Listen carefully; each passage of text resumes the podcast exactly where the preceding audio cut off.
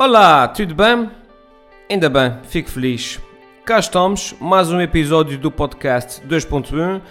Hoje nós estivemos à conversa com o Sérgio Ávila e fomos bombardeados com factos uh, fascinantes sobre vários temas. Por exemplo, sabiam que a ilha de Santa Maria já foi duas ilhas? Sim, duas ilhas. Uh, sabiam que as ilhas dos Açores estão lentamente a afundar-se? E falamos sobre muito mais, uh, sobre investigação científica, sobre a aplicação prática da ciência, uh, sobre mega tsunamis que aconteceram há milhares e milhares de anos atrás. Foi uma conversa muito rica que vale mesmo a pena vir. O Sérgio Ávila é natural da Ilha do Pique, é mestre e doutor em Biologia pela Universidade dos Açores, e especializado em Biogeografia e Paleontologia de Ecossistemas Marinhos Litorais. Uh, Interessa-se também pelos fenómenos evolutivos em ilhas oceânicas e em montes submarinos. É autor de mais de 100 artigos em revistas internacionais e nacionais e de mais de 50 comunicações orais em congressos científicos internacionais. Ele participa já em mais de 30 expedições científicas e organiza nos Açores 15 workshops internacionais para estudar os fósseis na Ilha de Santa Maria, eh, bem como congressos internacionais eh, relacionados com esta temática. Desde junho de 1998 que ele colabora com a secção de História Natural do Museu uh, Carlos Machado e em 1999 iniciou na Universidade dos Açores a investigação na área de paleontologia, da qual é o atual responsável. É também autor de vários uh, livros. Uh, o currículo dele tem 78 páginas, é acabei aqui no parágrafo uh, 3. Portanto, é uma pessoa que sabe do que fala. Finalmente, para quem nos estiver a ver no YouTube, só para avisar que tivemos um problema técnico nos primeiros 20 a uh, 25 minutos da gravação, pelo que o vídeo em si só começa por volta desta altura, ok? Sendo assim, uh, e sem mais demoras, fiquem então com Sérgio Ávila.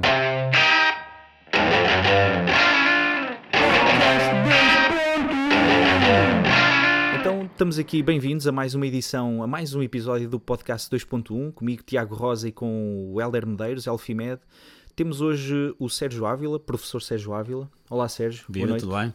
Tudo bem, obrigado por nos receberes aqui na tua casa. Tudo em ordem. Está-se muito bem. Uh, e estávamos aqui, uh, antes de começar a gravar, a falar precisamente sobre uh, uma série de temas nos quais tu, portanto, já, já passaste os olhos e as mãos por, por eles, nomeadamente áreas de investigação relacionadas com a Ilha de Santa Maria, nomeadamente estudos fósseis uhum. de Santa Maria. Um, epá, eu tenho esta curiosidade acerca da formação de Santa Maria. Quais são assim os aspectos que tu achas mais interessantes? Eu comecei a estudar os fósseis da Ilha de Santa Maria porque um, antes de começar o, o doutoramento um, interrogava-me. Uh, há uma parte da biologia que é uma parte que eu acho que é extremamente interessante, que é biogeografia. No fundo, é uma, uma, um, um subcapítulo, uma subdisciplina da biologia, onde tentamos responder a uma pergunta uh, que eu acho que é, que é super gira, para, pelo menos para quem trabalha em ilhas oceânicas, como é o caso dos Açores, que é uh, quando é que os organismos chegaram a estas ilhas e basicamente o que é que lhes aconteceu depois de cá terem chegado. Certo. E uh, nós podemos. Aquelas coisas que eu nunca pensei. Exato. mas, mas, pronto, mas é, são, são, são questões genéricas, claro. são, são questões interessantes e que uh, a abordagem pode ser semelhante, embora os padrões possam ser semelhantes uhum. e a abordagem é, possa ser semelhante, os processos são diferentes. Okay. Se pensarmos em organismos terrestres e em organismos marinhos. Claro.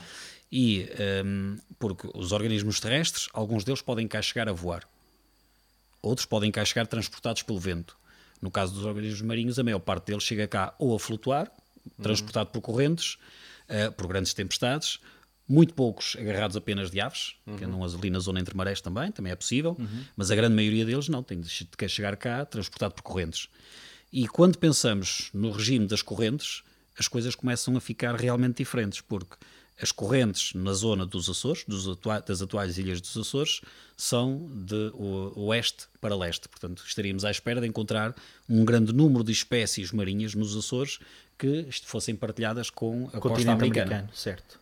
Não é esse o caso. A grande maioria das espécies marinhas que temos nos Açores são partilhadas com a Europa. Mar Mediterrâneo, costa portuguesa, costa norte-africana e também, obviamente, os arquipélagos da Macaronésia, Açores, Madeira, Canárias, portanto, selvagens e Cabo Verde. Uhum. Embora Cabo Verde, do ponto de vista marinho, não faça parte da Macaronésia.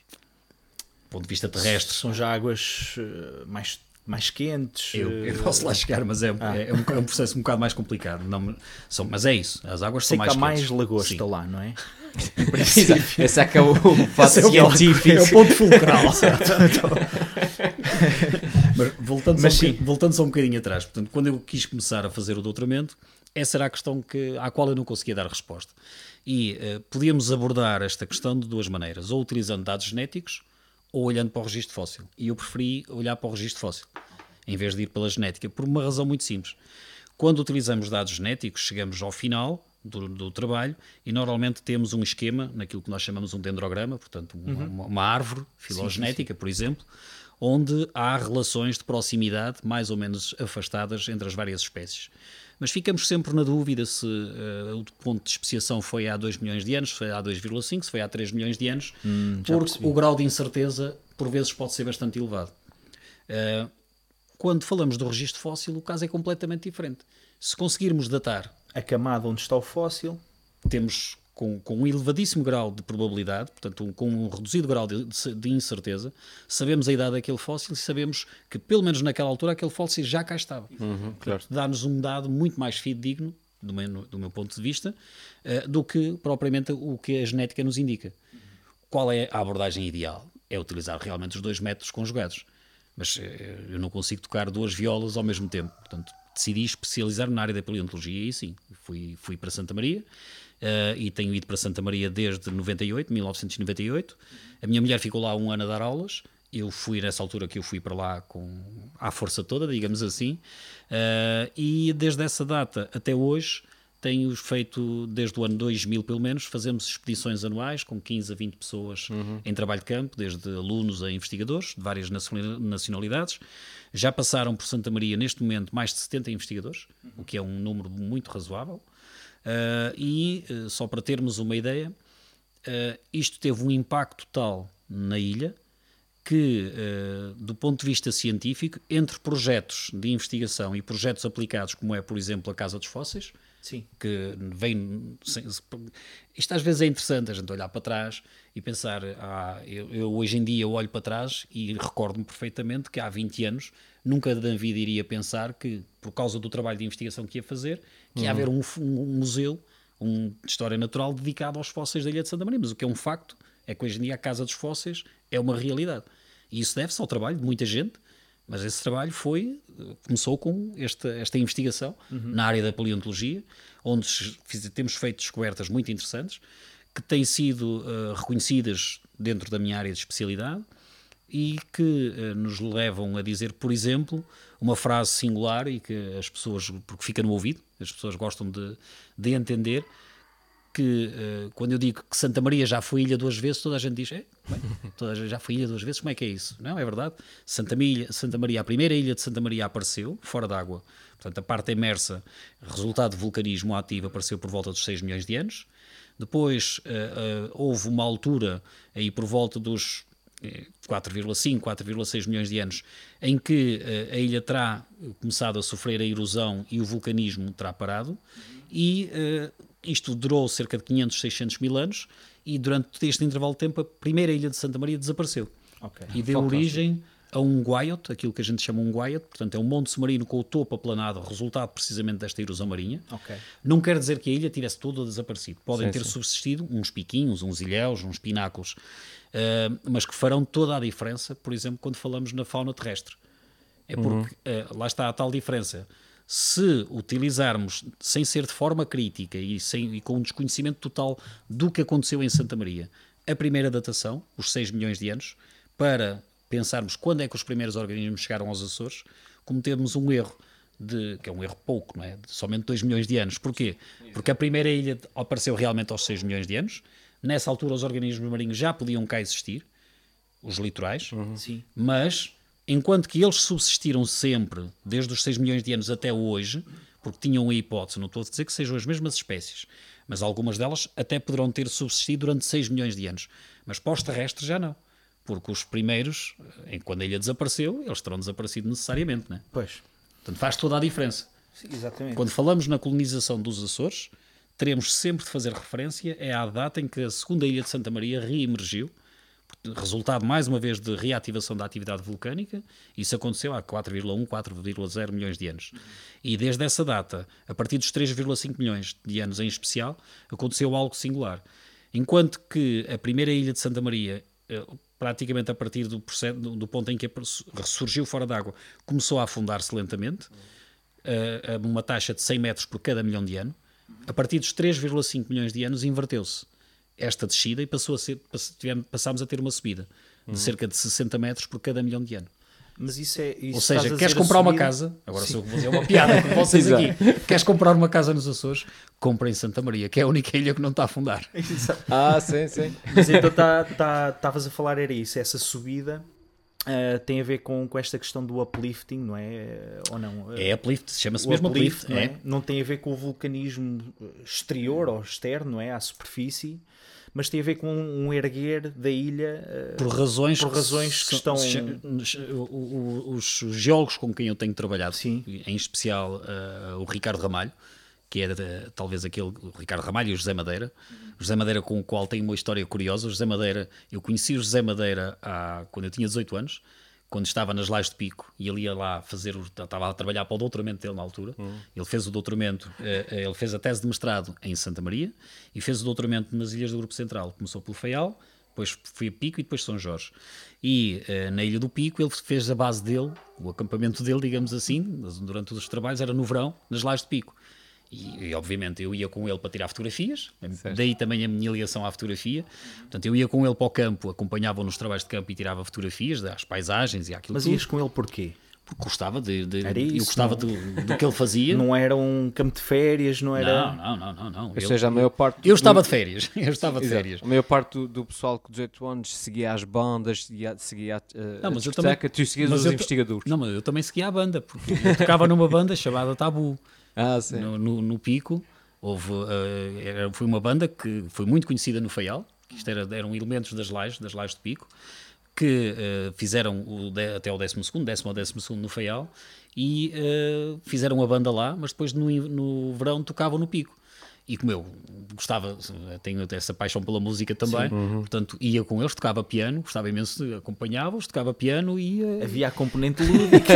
Exato. Mas depois ias, tinhas esse gosto, então, não é? Não, acompanhava, era, ia, ia com o Zé Madeira, ele vinha connosco aos bailes, portanto, uh, nós ah, ele, ele, ele vinha connosco aos bailes à noite. Um de ali uma, uma simbiose. Era mais ou menos isso, era mais ou menos isso. Não, era uma, uma, há umas histórias assim engraçadas. Mas estava a dizer, foram estes dois geólogos em particular, sim, sim. o Ricardo Ramalho e o José Madeira, que são as pessoas que mais têm trabalho, eles explicam a, a ilha de, a subida da ilha de Santa Maria por processos de uplift, ou seja, aparentemente o que sucede é que há uh, intrusões de, de basalto, certo. que lavas que vêm uh, em profundidade e que não conseguem chegar à superfície. E ao não conseguirem chegar à superfície, uh, na base da própria ilha de Santa Maria, elas vão se acumulando e é quase como se, imaginem o que é, colocar um calço por baixo uhum. da ilha, aquilo claro. vai Exato. soerguendo a ilha. Trazendo aquilo para cima. De, Mas, forma, de uma forma, uma linguagem que as pessoas entendam e sim, não sim. cometendo grandes erros científicos, é isto que acontece. Mas há aí uma coisa que me disseste que me despertou a atenção. Um, especialmente porque não vive em Santa Maria, que tu disseste que é a única ilha que não se está a afundar. Sim, sim. Como, como é que isso funciona? É porque todas as outras ilhas. As pessoas também têm nenhuma das, das, das que, que, está a está Só por isso que eu te perguntar. Não, é, repara, todas as outras ilhas, à medida que nós, nós estamos numa zona é, em que progressivamente nos estamos a afastar da dorsal atlântica. Exatamente. E à medida que nos vamos afastando da dorsal atlântica, a idade dos, dos locais onde estas ilhas estão, portanto, a idade dos fundos oceânicos vai aumentando. Uhum. E a crosta oceânica vai também, à medida que aumenta, vai arrefecendo. Hum. E ao arrefecer, contrai e vai afundando. Tudo o que está por cima destas crostas, aos poucos, vai afundando. Ah, Sim, temos de pensar nisto. Estamos a falar de um processo. Vocês conhecem que... aquele esquema então, do espaço... Só para o ano, só para o ano é que notas. Conheces, conheces aquele esquema do espaço-tempo do Einstein? Sim. Quando, onde colocas uma bola para ele explicar os efeitos de, de formação de hum, buracos negros. Uhum. Imagina uma ilha, de grosso modo, colocada nesta trama de espaço, de espaço temporal, faz pressão para, para baixo. Não é? Certo, certo, certo. Aqui é a mesma coisa. Então, e quanto tempo é que temos? Ah, Só mesmo para saber leva, se, se, se leva, faço sobras em casa ou não. não isto sim, isto leva milhões de anos. leva milhões de anos. Mas a realidade é essa. Ah. Santa Maria já subiu pelo menos 230 metros. Desde? Desde, Desde... os 3,5 milhões de anos atrás. Ah, tá bem. Tá bem. Há praias, há sítios que nós encontramos em Santa Maria, no interior da ilha hoje em dia, na zona que circunda o Pico Alto, Uhum. onde encontramos níveis de praia elevados precisamente a estas altitudes, entre os 200 e os 230 metros.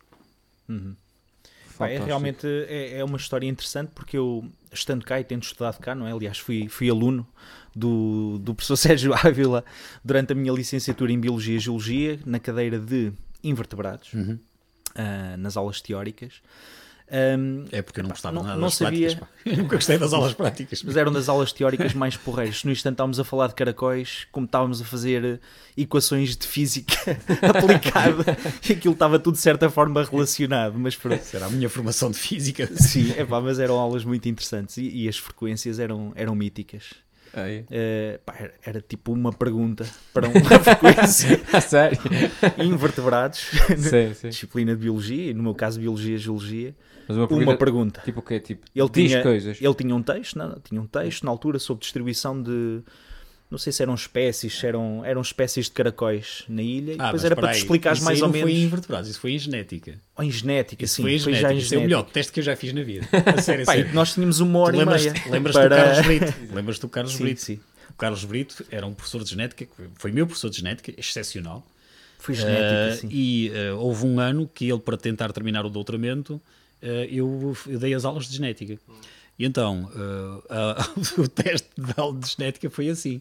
Foi um teste onde tu tinhas, eram, tinha três folhas, e, e eram três folhas com dados. Portanto, tu tinhas ali uma explicação, o que é que era, era uma ilha com estas condições, estes dados climáticos, esta altura, este não sei quê, depois os dados genéticos, as várias populações que existiam e no final tinhas uma perguntinha assim, onde dizia-te mais ou menos, relacione quase tudo aquilo que leu atrás Ah, sim, sim. e, e diga o que é que acha relativamente a este aspecto, pum, pum, pum, pum, pum. Como é que se... É- E podias falar como é que se relacionava Tudo. uma espécie de caracóis que estava nas sete cidades e outra na Lagoa de Sim, Fogo. sim, sim, sim.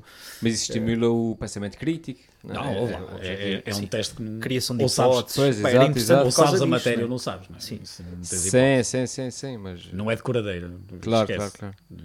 Isto foi muito No, no meu curso, no meu, eu sei de português e inglês, hum, os te- as frequências eram quase todas a 100.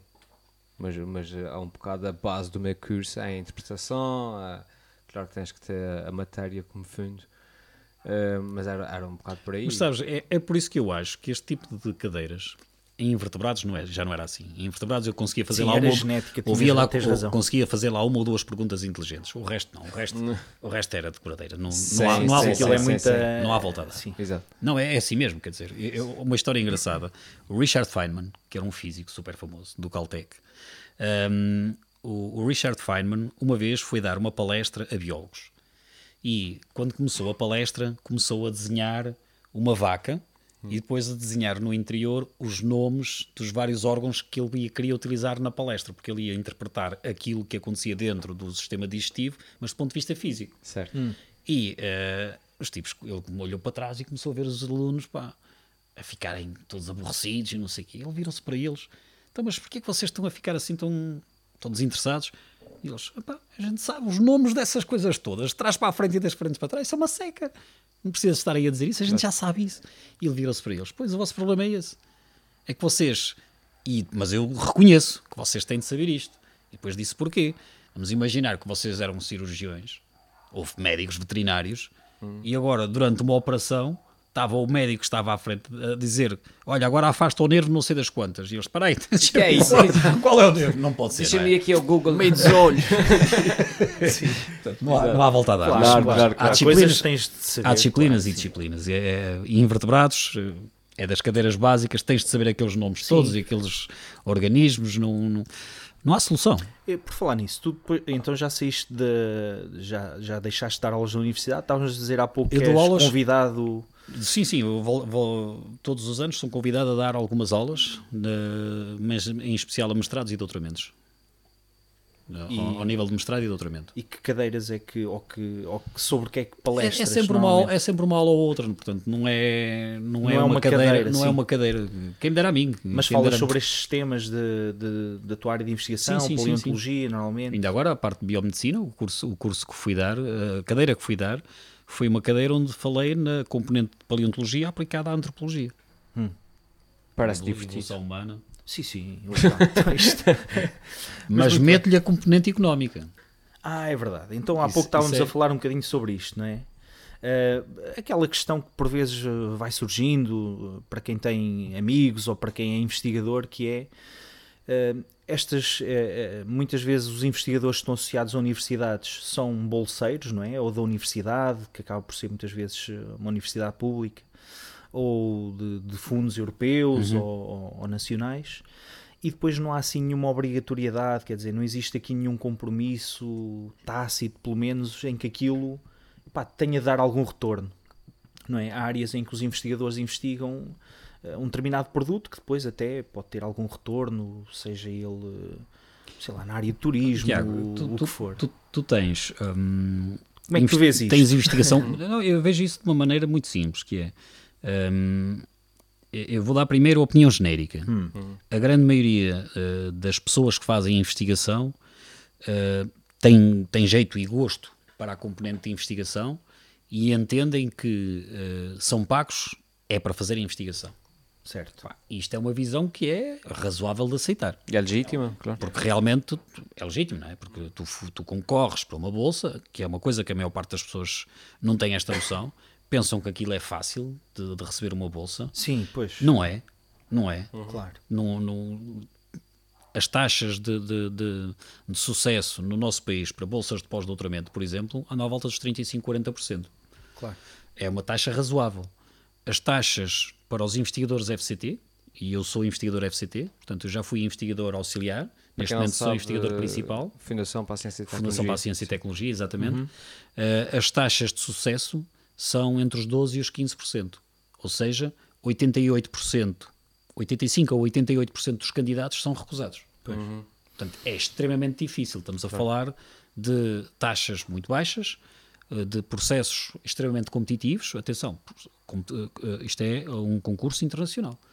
Podem concorrer pessoas de qualquer parte do mundo para virem trabalhar nos centros de investigação nacionais eh, financiados pela FCT. Uhum. Um, e uh, as pessoas que ganham este tipo de concursos concorrem com um projeto e, ultimamente, uh, talvez por indicações também da própria comunidade europeia, que quer ver uma aplicação prática da ciência que é produzida, há lá nas, nos processos de candidatura uma área onde se pergunta explicitamente o que é que quer fazer no que diz respeito àquilo que se chama o outreach que é em português, uh, às vezes tem, alguma dificuldade, depois a gente utiliza sempre estes exato, termos em inglês. O alcance, uh, digamos, para fora do, do investigador, sim, não é? Sim, sim, de, para, para, a sociedade. Sim, para a sociedade. O impacto na sociedade, pronto, digamos assim. Uh, e ao, sendo esta uma área que é avaliada, óbvio, isto puxa, é preciso puxar pela imaginação. E eu acho que este é, esta poderá ser uma pedra de toque, e agora vou dar a minha opinião pessoal, que é um, eu, muito antes de a comunidade europeia já uh, ter este enfoque, Sim. eu pensava desta maneira. E uh, eu penso que o exemplo mais paradigmático é o que aconteceu em Santa Maria, com a Casa, dos, casa fósseis. dos Fósseis. Portanto, é porque a Casa dos Fósseis nunca caiu do céu. Eu, desde o início, desde o início das expedições, que uh, levei uma série de investigadores, mas para além dos investigadores, fiz sempre questão de ter connosco fotógrafos. E numa primeira fase escrevi livros uhum. livros de divulgação para turistas uhum. e para, para, para, o mercado turístico, digamos assim. Um, e uh, estes, estes livros que foram o início foram depois. Uh, tem, tem, temos sempre de pensar que o grosso do meu trabalho é a produção de artigos em, em revistas de especialidade. Uhum. Mas tentei sempre ir para além daquilo que, para o qual eu estava basicamente a ser pago. E então investi, trouxe fotógrafos, paguei-lhes tudo, viagens, paguei, concorria a fundos, não é? Obviamente, uhum. uh, da DRCT, nomeadamente, da DR, a Direção Regional de Ciência e Tecnologia, aqui foi um, uh, fundamental uh, porque teve uma perspicácia que no continente não existe e também na região autónoma da Madeira também não existe, que é ter aberto linhas de financiamento para os investidores poderem realizar reuniões, reuniões científicas na ilha ou fora da ilha, portanto, noutras ilhas daqui dos Açores, Sim, e estes eventos científicos têm sido enquadrados sempre deste, neste ponto de vista deste, deste tipo de apoios. Para teres uma ideia, todos os anos em Santa Maria eu preciso reunir entre 15 mil a 20 mil euros. Exato. É, é uma verba considerável. Uh, no, no, total, contando com o que foi gasto na totalidade, edifício e conteúdos da Casa dos Fósseis, eu já uh, fiz e já fui receptor de fundos no valor superior a 1 milhão e 50 mil euros. Tenho as contas uh, feitas uhum. quase até ao cêntimo. Portanto, é, é uma verba muito considerável. Para mim é, quer dizer, se me dessem um milhão de euros hoje em dia eu ficava encantado da vida, não é? Isto é o dinheiro que eu já gastei em ciência. Uh, teve repercussões, eu tento fazer isso. De que maneira? Primeiro com os livros. Os livros depois tiveram o reflexo na própria Casa dos Fósseis e nos últimos tempos tenho gasto imenso dinheiro e investido fundos meus mesmo um, ehm, para produzir vídeos e documentários de televisão. Uhum. Porque eu acho que esta, esta vertente da divulgação de ciência é, eh, é fundamental, mostra às pessoas e à, à sociedade em geral porque é que nós trabalhamos, porque é que nós somos importantes. E garanto-vos uma coisa: quando uh, vocês forem comigo para o campo, se algum dia fizerem isso, em Santa Maria, em Cabo Verde, em Porto Santo, nos sítios onde eu trabalho, eu conto-vos a história, conto-vos, atenção, eu sou especialista numa área em paleontologia. Os conhecimentos geológicos que eu tenho são baseados no que os meus colegas especialistas nas áreas me dão, porque eu não sou geólogo, uhum. sou biólogo marinho com formação elevada em paleontologia, mas não em geologia. Portanto, o que eu sei de geologia é de outros colegas que, que trabalham connosco. Por isso é que isto é uma equipa multidisciplinar.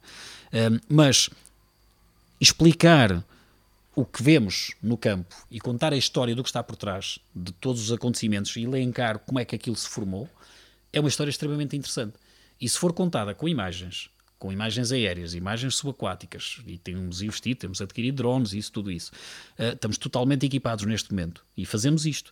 E cada vez que vou a Santa Maria, fico em carteira com um ou dois filmes para serem colocados cá fora. Uhum. E temos estabelecido um convênio, portanto, uma coisa, uma, uma, participação muito interessante com a RTP Açores, no sentido de nós darmos à RTP Açores estes conteúdos, uh, sem custos para a RTP Açores, Portanto, o financiamento é financiamento externo, de câmaras municipais, Direção Regional do Turismo, por exemplo, Direção Regional da Ciência também, um, e entregamos à RTP Açores estes conteúdos. Estes conteúdos passam a pertencer automaticamente ao espólio da RTP a nível nacional, e o que é um facto é que os programas que nós temos feito passam em cadeia nacional todos os verões. Pois. Já passaram já quatro vezes. Ver, uh... Já passaram. Sim, sim. Eu, eu, fiz uma série de. sempre com um realizador que dispensa apresentações, o José Serra, que é uh, o realizador do Mundo Submerso, Mar à Vista e por aí fora, vocês conhecem de certeza. Um, e uh, estes documentários, todos os verões passam, já passou na RTP2, já passou na RTP3, já passou na RTP1. Uhum. E, e, e uh, eu costumo sempre dizer isto: quanto é que custa um minuto de televisão? Sim, sim, sim. sim. Quanto é que custa se em vez de um minuto forem 30 minutos? E depois não são 30 minutos nem um minuto a falar mal de uma ilha, são 30 minutos a falar bem de uma ilha uhum. a mostrar o que aquela ilha tem de mais giro, coisas que muitas das pessoas que vivem inclusivamente na própria ilha desconhecem. desconhecem. Exatamente. Acabou o teu tempo, obrigado. Isso é mesmo o teu telemóvel. Ai, ai, Isto é o gongo. mas uh, sim, mas é, é, são, são aspectos interessantes esta questão do, do retorno. Um, e, e, pronto, ao fim e ao cabo, até para dar conhecimento de coisas que tu apreendes nas tuas investigações uh, de, das pessoas que cá moram, não é? Oh, Tiago, nós em Santa Maria fizemos a Rota dos Fósseis. Sim, que não é, é... Segundo soube há dois anos, das mais visitadas, não é? Aqueles trilhos que tens fazem trilhos, a tens Rota trilhos dos em Fósseis. terra, Tens trilhos em terra Uh, houve, houve, coordenação, portanto, houve junção de esforços, houve trilhos que já estavam homologados e aqueles que passavam nos fósseis, portanto, nós produzimos os conteúdos, uhum. já demos formação por três vezes aos técnicos, guias? sim, tem, uhum. guias de, de, aos donos das empresas marítimo-turísticas, um, e para além disso, fizemos algo que é único em todo o Atlântico e que eu tenho pena de não estar ainda a ser uh, uh, devidamente aproveitado na Ilha de Santa Maria, que é uh, o trilho marinho da Rota dos Fósseis. Uhum. É uma, uma volta à ilha de barco, com um desembarque, e o desembarque é radical porque não há sítio do barco encostar, não é? Exato, Portanto, é exato. preciso saber saltar em terra, mas eh, até nisso fica interessante. E uh, convém saber nadar? Se quis água. mas uh, tem, tem, um desembarque radical para visitar uma série de jazidas uh, localizadas à volta da ilha, e isto não existe em mais lado nenhum no Atlântico. Não existe. E é pois. um trilho que está homologado. E só se chega lá, pelo menos mais facilmente, é se fores de barco, de barco não é? Não, não, não há outra maneira. Há pois. sítios onde é absolutamente impossível ir por terra. Mas, mas isso que estás a falar, uh, são, digamos, uh, entre aspas, donos colaterais da investigação, certo? São um, coisas que depois resultam de. de, de... Sim, a investigação é, é, a base de tudo isto, de todo este conhecimento. Exato, exato, exato. Mas, Mas não são, que... não são danos colaterais na medida em que não caem do céu por acaso. São coisas sim, que são sim, pensadas sim. e estrategicamente estão na minha cabeça desde o início. Hum. Por exemplo, um, eu tenho trabalhos para fazer em Porto Santo, que já visitei em 2000 e em 2003, e tenho trabalhos para fazer em Porto Santo, em, eh, perdão, Cabo em Cabo Verde. Verde. Uhum. Estivemos em Santiago pela primeira vez este ano, no verão deste ano, em julho, em junho, e uh, estamos e irei certamente talvez duas vezes todos os anos, durante os próximos quatro anos, irei a, a, a Porto Santo. E vamos fazer um trabalho em oito das dez ilhas. E vamos estar a trabalhar sempre os fósseis de, uhum. de, das ilhas uhum. de Cabo Verde. Eu pretendo fazer em uh, Porto Santo e em Cabo Verde o mesmo que temos feito em Santa Maria. Certo. Ou seja, uh, há de ir connosco um investigador, um, um, um vários investigadores, mas ah. um fotógrafo e também, uh, em parte da imagem, também vai ser trabalhado. Uhum. Portanto, vão surgir resultados que depois. É porque isto é a melhor publicidade que a gente pode ter. Qual é o melhor meio de comunicação social que a gente uhum. tem? Sim, é a televisão. televisão, é a televisão e conteúdos, e os conteúdos colocares online. Exato, e os conteúdos claro online. Sim. Não, mas o, a minha questão do o, o que é de perguntar, um, e esta é a percepção que eu tenho enquanto. Uh, ah, atenção, pessoa e compomos a música para os programas, que é outra coisa que é porreira. Já compões? Sim, eu, eu, o último programa, nós, fiz, nós fizemos um programa, por exemplo, sobre. Uh, sobre Ponta Delgada, sobre as sete cidades, perdão, e um programa sobre a Ribeira Grande. Uma grande reportagem, portanto, filmámos quer as sete cidades, quer a Ribeira Grande, filmámos aquilo durante um ano, eu, o Serra e eu. E uh, para o programa uh, da Ribeira Grande, a música é original. Como é que a música foi feita? Uh, falei com o Rafael Carvalho, ah. pedi autorização à Ana Paula Andrade e fomos para o conservatório. Uhum. E então sem nada ensaiado, fizemos uma jam session durante 3 horas. Eia. E saíram quatro músicas. quatro músicas. Ele a tocar guitarra. O Rafael, por acaso, quarta-feira vamos estar com ele. É? então pronto, posso falar, falar sobre isso. essa jam Exato. session. A sério, mas Exato. foi mesmo, era o Rafael assim, epá, isto aqui, olha, estou a pensar em fazer esta música assim, começava a tocar e eu, oh, aí só um bocadinho, então agora piano em cima disso e pimba. Sim. E ficaram quatro músicas. E tu compunhas a pensar já nas imagens ou... Não, não, não. Eu, às não, vezes, não, por acaso, não. tenho essa curiosidade, pá. Não, isso não.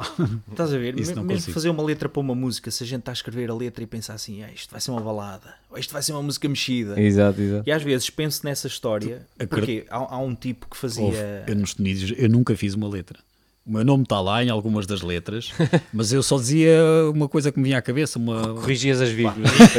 Foi a música do, não, músicas, músicas tudo bem. Músicas não, não, não tem grande, grande problema em compor. As letras não tem, não tem jeito nenhum. Nenhum, Mas inspiras-te, sei lá, agora ah, estamos boa. a mudar completamente aqui o, exato, a agulha, exato, o bico à agulha. Mas... Não, é é, vou para o piano, vou ao Sim. piano, ligo o gravador e aquilo sai na hora. Se, okay. se for lá abaixo agora, ligo, eu, eu pergunto isto porque tocar, imagina, porque há, há, aquelas músicas que tu associas, por exemplo, a imagens do mar, vês aqueles filmes do David Attenborough, uhum.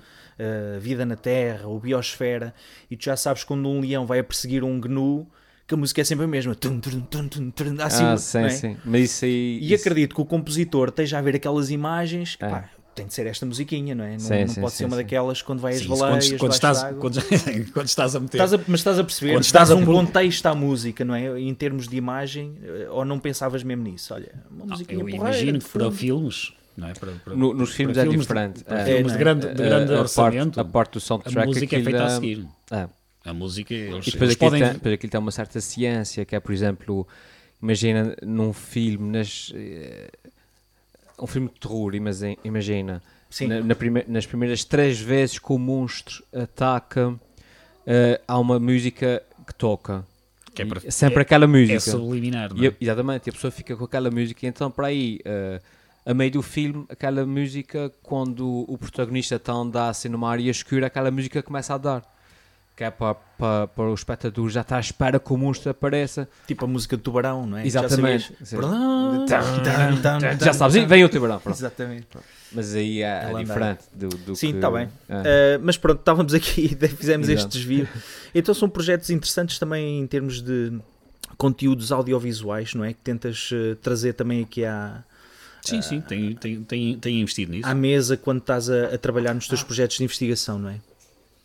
Desculpe. A, a pergunta que eu ia fazer há, há, há pouco, que depois na edição da gente comecei a falar em outras coisas. eh, em termos de investigação, a percepção que eu tenho, e enquanto pessoa que não, não, não está minimamente envolvido na- eh, em nada eh, dessa área, é que, por exemplo, se fores a um país como os Estados Unidos, a investigação que eles fazem tem um propósito muito comercial, regra geral. Eles vão ah, fazem um projeto de investigação para criar inteligência artificial para daqui a 10 anos fazerem milhões e milhões de dólares, percebes? A, a nossa uma- investigação eh, é para descobrir a cura para uma certa doença ou para, Para fazer um fármaco. para militar. eh, Exatamente. Sim. A, a- a- investigação, um, pela- pelo que eu conheço, e também, como tu sabes, trabalhei na, Uhum. na direção uh, da ciência e tecnologia, uh, cá que se faz, tem sempre uma vertente muito pouco comercial e, muito e quase exclusivamente académica. Uh, e os resultados que daí advêm, daí que eu tenha falado há pouco nos danos colaterais, um, não são resultados um, da investigação em que a si- partir disto estivesse a contar, não é? Uh, porque a investigação em si tem sempre uma, uma, uma, uma conotação quase exclusivamente ac- académica. Achas que isso devia mudar? Isso, uh, ou é Mas era o que o Sérgio estava a também? dizer que na ótica dele Pois, nunca foi só essa parte académica, não é? Ou seja, tu fazes as publicações nas revistas Uhum. eh, pá, por Da acaso, especialidade? da especialidade, Exato. não é? Eh, aquilo é partilhado interpares, não é? Não, se calhar um biólogo marinho que estude outra coisa qualquer já não, já não se poderá interessar, se calhar tanto, não é? É uma coisa mesmo específica, não é? Eh, mas tu, tu sempre tens aqui este, digamos, estes extras, não é? Que são, é muita coisa, não é? Desde, desde a parte da imagem à, Sim, a fotografia, a o imagem. lançamento de livros relacionados com, com áreas que, que, investigas Tem um impacto, tem impacto no mercado Claro. turístico, Sim, sim, sim, sim. fundamentalmente para o mercado turístico. exatamente. Mas sabes, é, mas nós vivemos numa, numa região onde somos pouquinhos, somos, somos poucas pessoas. que- Claro. Eu, eu outro dia, por curiosidade, estive a ver, eh, existe uma base de dados eh, chamada ResearchGate, onde a grande maior parte dos investigadores da universidade estão, estão lá, estão lá. E eh, a Universidade dos Açores surge lá com cerca de 550, 560 pessoas, Ah, é? sensivelmente. Não fazia ideia que fosse. A Universidade dos Açores, em termos do, do seu corpo de, de investigadores, do corpo docente, 500 e tal. eh, são se- os que estão lá. Não quer dizer que não existam outros, mas nesta base de dados não, não, não estão. Ehm, destes 560, todas as- no final de cada semana é feito o, digamos, o top fi- 15 ou top 20. Portanto, são aqueles investigadores cujos artigos mais atenção eh, despertaram na comunidade científica nacional, internacional e por aí fora. Eh, e eh, é, não, isto é, isto é Sim, engraçado. tipo um billboard quase, Exato. não Mas- é? De... Mas são quase sempre os mesmos.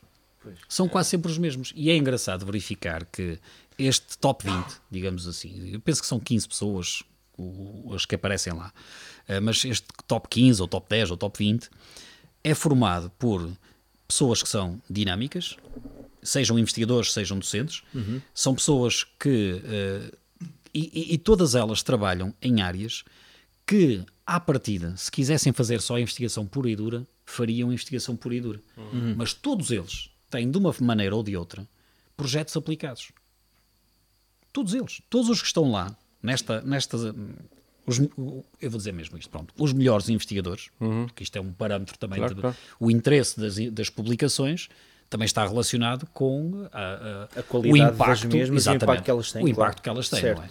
E assim sendo, é fácil teres aqui uma correlação muito evidente entre aqueles que trabalham bem na componente científica e que, mais cedo ou mais tarde, acabam por ter também o impacto na sociedade. E o impacto na sociedade é visível sob a forma, lá está, dos tais projetos e derivações da investigação científica, mas aplicados à sociedade. Dá vários exemplos. Mas, mas era isso que estás a dizer. Aquacultura. É o impacto na sociedade. certo, certo, certo. Acho que é um aspecto Mas é isso. Houve. indispensável. A aquacultura Sim. uh, a, a influência das uh, regiões vulcânicas, como é o caso das nossas, na saúde pública, Ah, sim, Ok. sim. um, projetos relacionados com pragas agrícolas e que têm impacto em todo lado, como é, por exemplo, o caso das térmitas. Sim. Tudo isto, eu estou a falar de Ana Neto, Armindo Rodrigues, Manuel Lima na componente das, das, das, um, uh, das ciências da saúde, Armindo Rodrigues na parte da saúde pública e nas emanações vulcânicas e por aí fora, uh, Fátima Viveiros no que diz respeito às emanações vulcânicas também uh, e o perigo que estas emanações vulcânicas podem ter, nomeadamente, por exemplo, furna do enxofre, uhum. em, em, na, na Graciosa. Na Graciosa. Um, mais Uh, o impacto nas pescas, com toda a gente, com dois, dois ou três investigadores de altíssima craveira que trabalham no DOP, como é o caso do Telmo Morato, o Pedro Afonso, a Mónica Silva, no que diz respeito aos cetáceos, Uh, Isso é porque tá, tá, acabaste de nos dar a lista de convidados do próximo ano. Sim. sim. Não, mas é verdade, se, se olharmos para o que estas sim, pessoas e são fazem... nomes que tu volta e meia, sim, mas ouves falar, falar não é? exato, exato. fora deste ambiente puramente académico, ouves falar, é pá, porque houve um artigo que até uhum. saiu no jornal, ou uma entrevista com uma destas pessoas sobre um problema qualquer, não é? E, eh, e realmente o impacto desta investigação, do, do vosso trabalho científico na sociedade, acho que é uma coisa que que eu sempre vi que tu tinhas essa preocupação. Percebes? Mas, mas ele, ele, alguns deles podem não ter esta preocupação no topo das suas prioridades. Certo, certo, certo. Mas quase sem darem por ela, quase de forma inconsciente. Hum. Tem, o trabalho deles tem aplicação. Pois. E eu digo isto aqui com as devidas reservas, não é? Porque eu tenho a certeza que eles partilham desta, desta visão que claro, eu tenho. Claro. Portanto, a maior parte destas pessoas fazem e, e, e, produzem e perdem tempo, porque têm mesmo de perder tempo, para aplicar o conhecimento científico em algo que reverta para o bem da sociedade. E eles têm esta preocupação. Exatamente. Ah, muito interessante.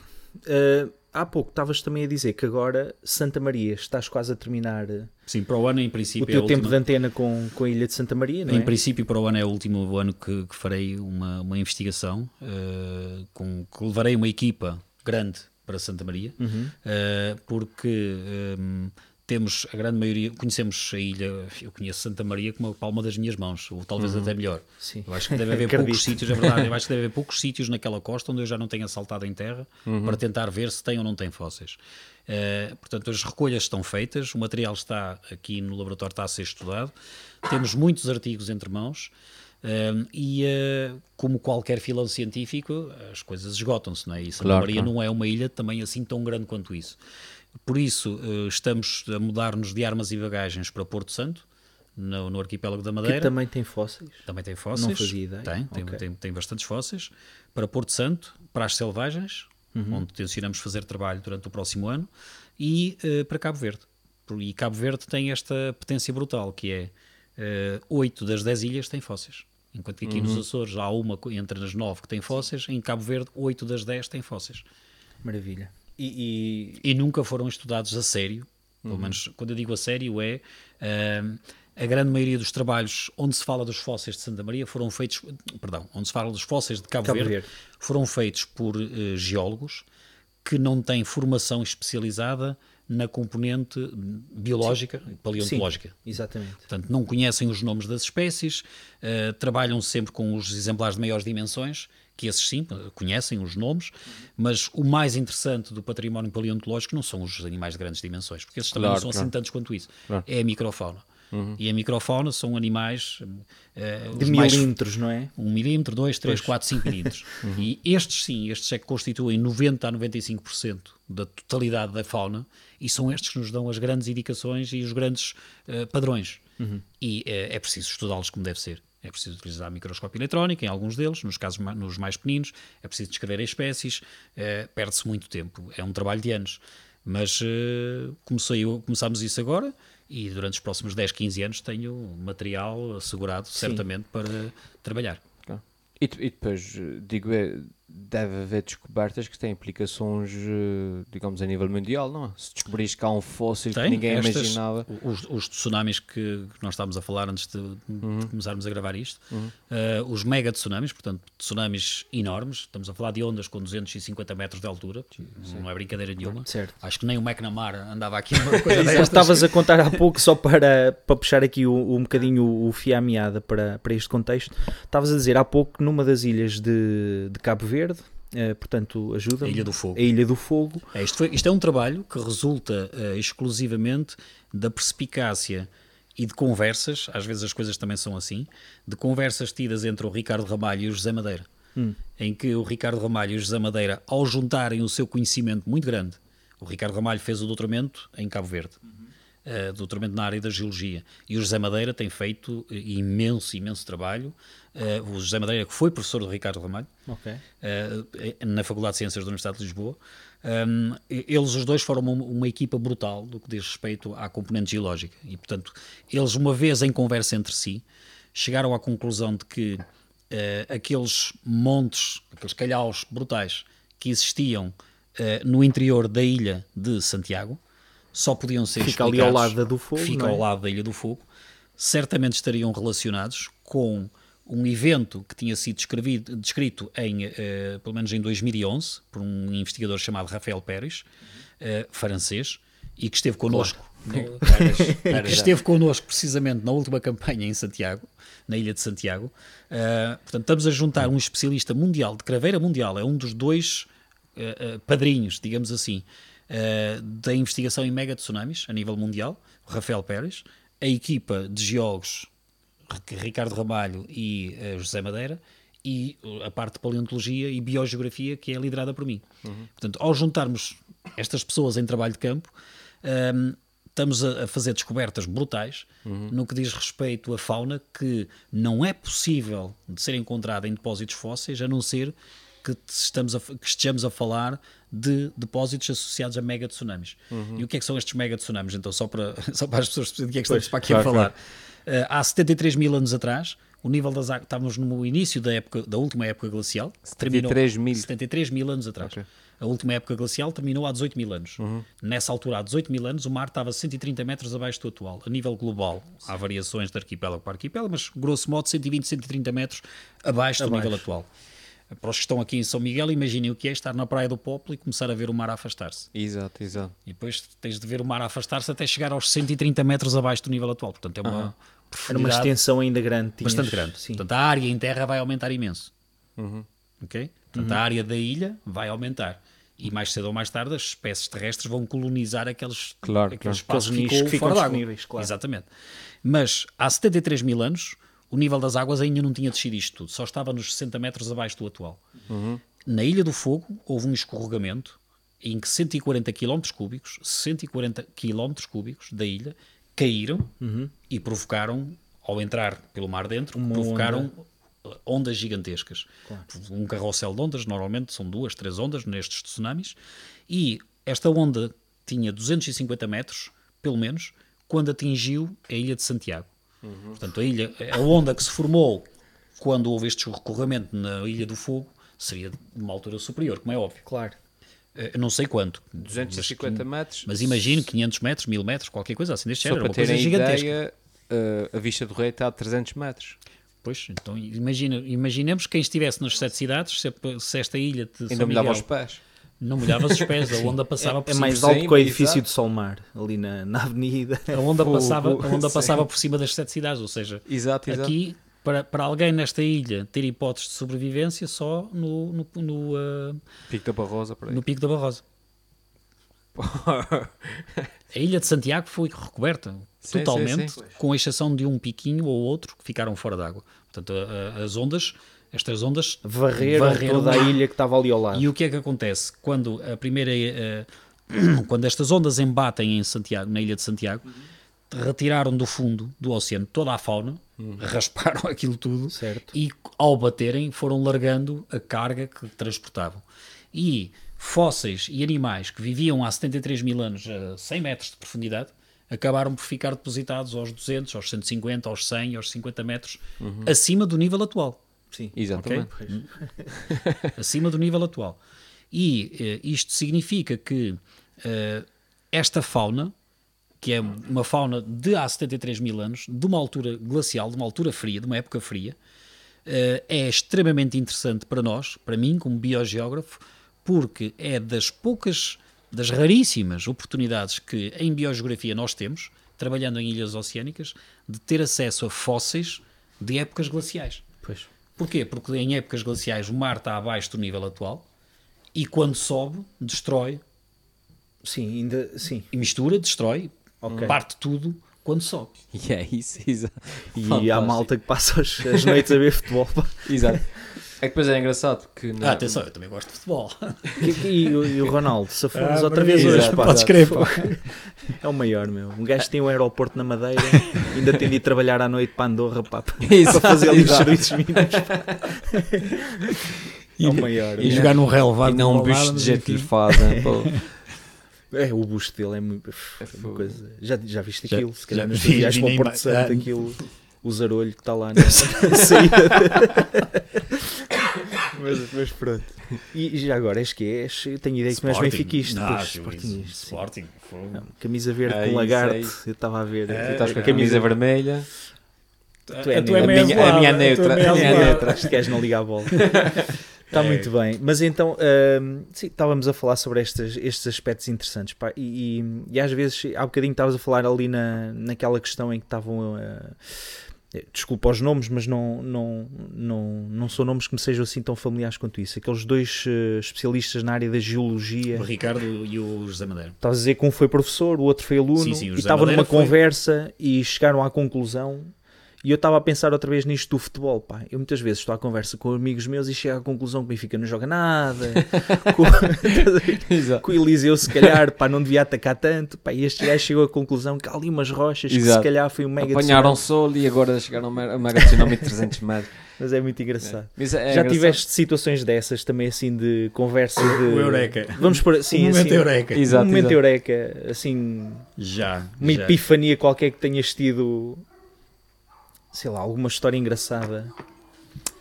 Eh, durante o doutoramento, durante o doutoramento estava, eu tinha um cão, o cão chamava-se Darwin. Darwin. É um nome, exato, é um nome típico de cão. É. Exato. Darwin. Bobby, exato. Eh, não, não, Darwin, pa- Pantufa e Darwin. Darwin, Darwin. E eh, estava na avenida e, epá, e- e era uma, uma coisa que me estava a, em- a meter muita confusão. Não- havia um, um aspecto particular que eu não conseguia perceber o que é que estava a acontecer. O, o que é que estava a acontecer em Santa Maria. E, eh, grosso modo, é isto. Quem for a Santa Maria e olhar, por exemplo, na zona da prainha, em vez de olhar para o mar, virar costas ao mar e olhar para a encosta, Sim. vai ver espetado na, na zona das areias. eh, há uma camada lá de areias com 3 metros de espessura, sensivelmente, e eh, vês lá espetados eh, longueirões. Sim. Aquelas, Aquelas conchas navalhas. compridas, navalheiras. estás a ver? sim, navalheiras. Pronto, chamam navalhas no continente, navalheiras, longueirões. O Longueirões, lingueirões Exato, também. é um nome sim. comum, aqui nunca mais acaba. Sim, sim. Pronto, mas o nome desta espécie é Ensis minor. E eh, estes bivalves vivem na zona entre marés, sem- e conseguem viver até aos 10 metros de profundidade, não é mais do que isso.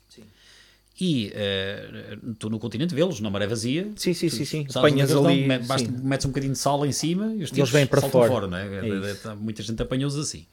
E eh, eles, hoje em dia, esta espécie em particular, que existe no registro fóssil, portanto, há 120, 130 mil anos, quando o nível das águas estava acima do atual, a temperatura aqui das águas era mais quente, esta espécie vivia em Santa Maria.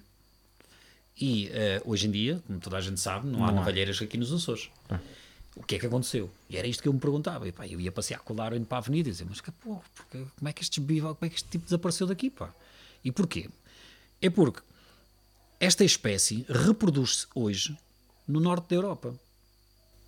São águas ainda mais norte? frias. Exatamente. No norte da Europa, eh, vamos, vamos imaginar o seguinte: eh, durante a última glaciação, o nível das águas do mar aqui nos Açores desceu, está a 130 metros, e a temperatura também era inferior. A temperatura média era inferior 2 graus, 3 graus. Que fossem 4 graus.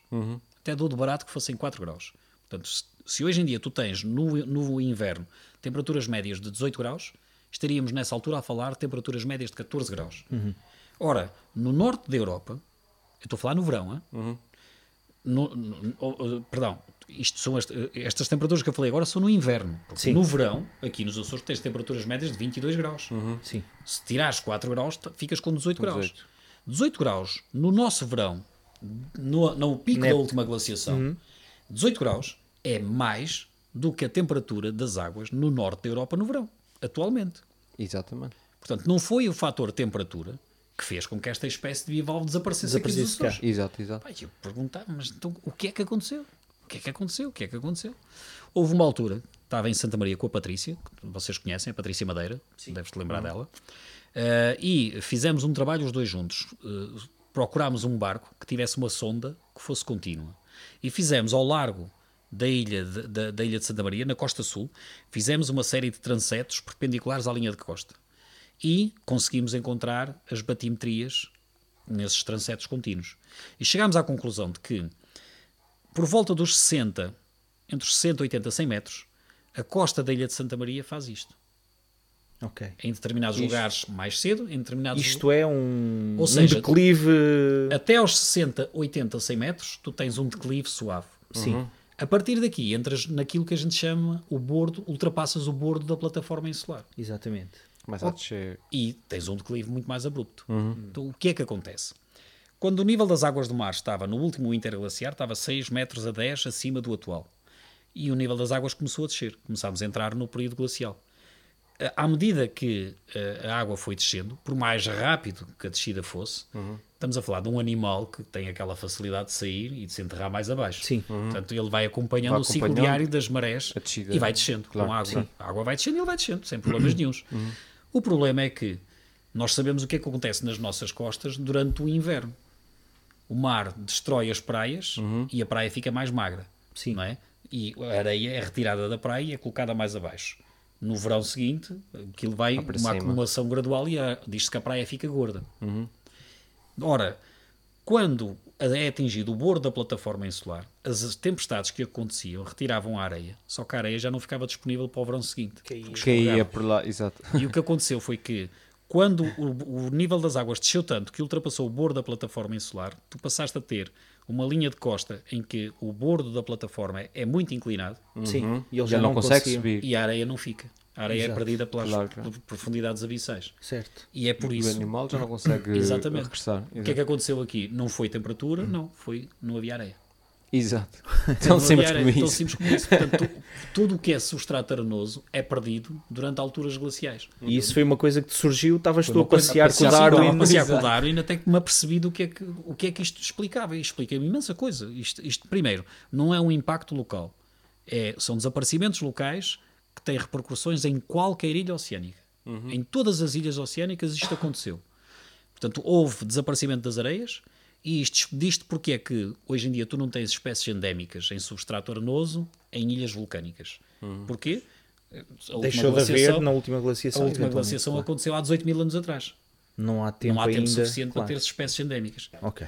Mas tu passeias nas nossas praias, as praias arenosas que temos, e quase não há, quase não há nada. Sim. Quase não há vida ali naquele local. Porquê? Sim, sim, sim. Precisamente por causa disto, porque ciclicamente as ilhas oceânicas perdem as areias. E ao perderem as areias, perdem tudo o que está associado às areias. Epá, Ok. É assim. Porreiro. Tem mais coisas agora, eh, fora destes âmbitos. Portanto, Epá, tem a Tens- música, tem tens a música, não é? fotografia, que é uma coisa que eu adoro, que não, não lançaste parar. este ano um livro, não é? Eh, que se chama Açores Açores, a a Preto e Branco, em maio, Exato, eh, com fotografias que começaste a tirar com há 18 anos. com 18 anos. E, E que, que- e que só lançaste agora, portanto, estamos a falar Fazia assim. 50 anos este ano e disse, não, é agora, tenho que ficar para fora. E foi. Demorou, E- portanto, 32, 32 anos, anos, sim. É uma, desde uma a- obra de grande fogo. Exato. desde as primeiras é fotos até ao lançamento. 73 Ah, isso livro. agora. Sim, mas quer dizer, mas tens uma série de livros eh, onde juntas sempre esta tua paixão eh, pela fotografia também, não é? Posso dizer paixão. Uhum. Ah, é. É. Eh, uma pessoa que está desde os 19 anos até aos 50 para a juntar fotografias para escolher as Não, melhores, já, as tinha- certas. já, tinham, já tinham saído outros livros. Sim, Eu tenho, Mas- tenho, tenho um livro de fotografias que é A Balada das Baleias. sim. Que é- esse, esse é um livro que eu, que, eu, que tenho muito carinho porque é um livro familiar. Então, O meu avô, que tem agora 102 anos, é que fez eh, o texto de introdução. Ahm, depois foi o meu tio Sidónio, o Sidónio Tencourt, fez o texto que acompanha as fotografias. E no fundo é uma homenagem dos três: avô, o neto e um tio, eh, aos baleeiros do sul do Pico. É a nossa homenagem a pessoas que eu conheci de- de quando era pequeno, quando era miúdo, eh, e que por quem sempre tive uma grande admiração. Eh, e esse foi o primeiro livro que eu, que eu lancei em 2007. E depois, sim, tenho, da, tenho dado sequência. Este, este saiu agora, o Açores a Preto e Branco. Esse é de todas as ilhas dos Açores, mas é sempre a Preto e Branco. E juntas aqui Todas esta componente da fotografia, não é? Neste caso a preto e branco, com, com um texto relacionado com as ilhas, não é? O Açores a Preto e Branco. Sim. O Açores a Preto e Branco, o texto é do Vítor Ruidores. E é um texto que, que fala sobre o quê? Sobre as fotografias só? Não, a história é muito engraçada. Uh, eu, uh, eu, eu, tenho uma grande admiração pelo, pelo trabalho do Vítor. O Vítor é, é, uma pessoa que eu aprecio imenso os textos, uh, tem um humor muito, muito sui generis uhum. um, e um, quando quis selecionar alguém para fazer o texto para este livro, Uh, falei com o meu tio, com, com o Sidónio Tencourt, e estávamos os dois em conversa, pá, e quase em simultâneo estava eu a perguntar: veja se gosta deste nome, e diz-me ele, e eu ao mesmo tempo, Vitor Rui E pronto, ficou decidido imediatamente quem seria a pessoa que eu iria uh, uh, convidar, convidar para, para, para escrever o, o texto. Um, e o que eu queria não era um texto para acompanhar as fotografias, era um texto que fizesse a introdução a cada uma das ilhas. Ah, ok. E uh, foi, foi muito giro, porque quando eu falei com o Vitor e lhe expliquei qual era o conceito e o que é que eu pretendia, diz-me ele: Ó oh, Sérgio, estás cheio de sorte, pá. E eu, porquê? Já o texto já está feito. então, o que é, então o que é que tinha acontecido? Ando eu à procura de fotografias. exato, para o texto, exato. Não foi assim, Pô, mas é, foi, foi quase. quase. Uh, o que aconteceu foi que o Vitor, dois ou três anos antes, tinha decidido fazer viagens pelas ilhas, acompanhado da mulher e dos filhos para mostrar aos filhos todas as ilhas dos Açores. E então, o texto que ele tem é um texto que não joga com algumas das fotografias por uma razão muito simples, porque nem eu olhei para o texto, nem ele olhou para as fotografias. Exato. Mas foi, foi assim mesmo. Uh e, uh, mas está perfeito, está perfeito, porque temos duas visões, não é? Temos a visão de uma pessoa da área das humanidades, Uhum. E temos uma visão de uma pessoa que claro. tem uma, uma, área mais da parte de componente científica, mas que pronto, tenta ter a, aquela sensibilidade para tirar as fotografias. Eu só vejo não a cores, mas a preto e branco. A fotografia mais antiga que lá está é de há 32 anos? Tem fotografias muito antigas, tem. É. Maravilha. E a mais recente é já deste ano, talvez? É deste ano. Antes, deste da, ano. Sim, sim, sim. antes de, da impressão final. Ouvilhas que eu terminei este ano. Ouvilhas que eu terminei este ano eu vou começar a fotografar também qualquer coisa. Exato, sabes, mas sabes que às vezes faço isso. Eu vim para cá em 98, tenho fotografias do Mercado da Graça, da Avenida, lá, lá embaixo da Marginal. Uhum. Pá, completamente diferentes, desde logo o pesqueiro, já, são históricos, é? já são históricos. Que eu fico a olhar para aquilo, pá, em menos de 20 anos o que isto mudou. E, e às vezes penso nisso, se calhar até era interessante, sei lá, por aí em algum sítio. Muita gente hoje em dia que fotografa tudo e mais alguma coisa, depois do advento das máquinas fotográficas nos telemóveis mas há 20 anos ainda não havia tanto isso. E andava com a minha hoje, maquininha. Hoje em dia hum, os telemóveis estão com uma definição que não é brincadeira. Então, Sim, epá, então, tens, tens tudo partilhado em redes sociais, portanto, sei lá, eu acredito que daqui a 20 anos tu vais à página do Facebook, ou seja lá o que for, tens lá o registro fóssil de ponta delgada, estás a ver? Está lá tudo, este gajo tem fotografias eh, de, de tudo e mais alguma coisa que tirava com o telemóvel e punha na página do Facebook.